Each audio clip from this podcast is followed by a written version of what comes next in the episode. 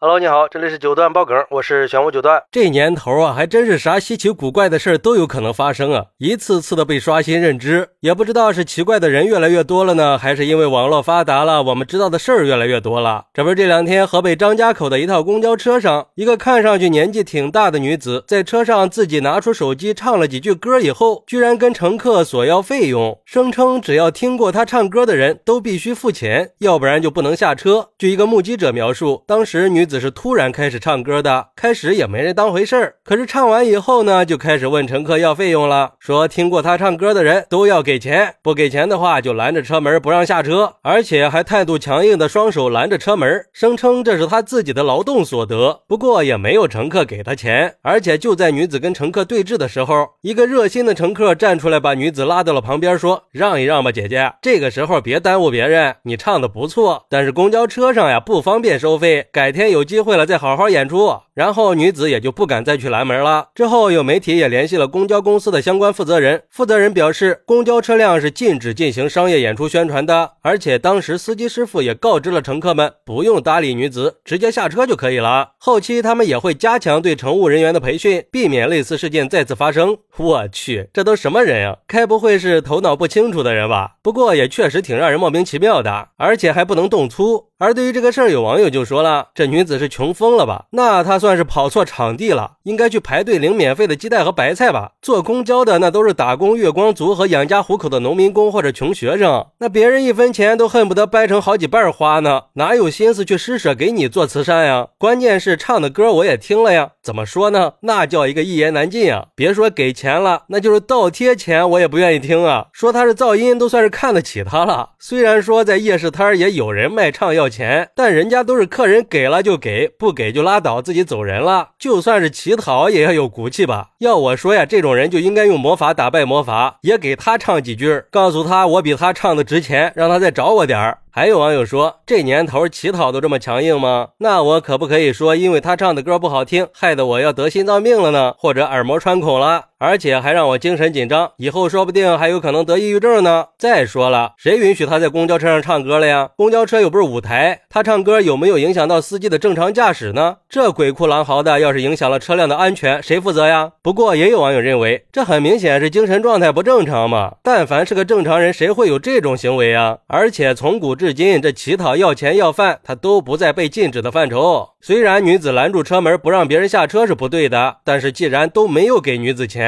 也就没有必要去道德绑架了，更没有必要报警处罚了。不行善也不作恶，在这年头也算是好人了。如果是神经病，家人还是赶紧送精神病院吧。嗨，这不和稀泥吗？虽然这个事儿啊，确实不是什么大事儿，也不排除女子有精神问题。不过看上去这穿戴打扮还是挺正常的嘛。我是觉得呀，这应该就是一种乞讨行为，就类似于那种去店铺里送财神的，几乎那都是空手套白狼。但是乞讨的前提也应该是自愿原则，而不是强行的去要求打赏，要不然就已经严重的影响了其他乘客的权益。而且我觉得呀，这种行为也应该得到有效的制止和惩罚，要不然很可能会有其他人来。效仿的，那就会对公共秩序和公共安全造成潜在的威胁了。这也算是引起了我们对公共场所行为规范和社会秩序的关注吧。还是希望可以引起相关部门的重视，并且采取有效的措施来维护我们的公共利益。当然，我们每个人也都应该自觉地遵守相关的规定，遵守公共秩序，尊重别人的权益，共同营造一个和谐安全的社会环境。好，那对于这个事儿，你有什么想说的呢？快来评论区分享一下吧！我在评论区等你。喜欢我的朋友可以点个订阅、加个关注、送个月票，也欢迎点赞、收藏和评论。我们下期再见，拜拜。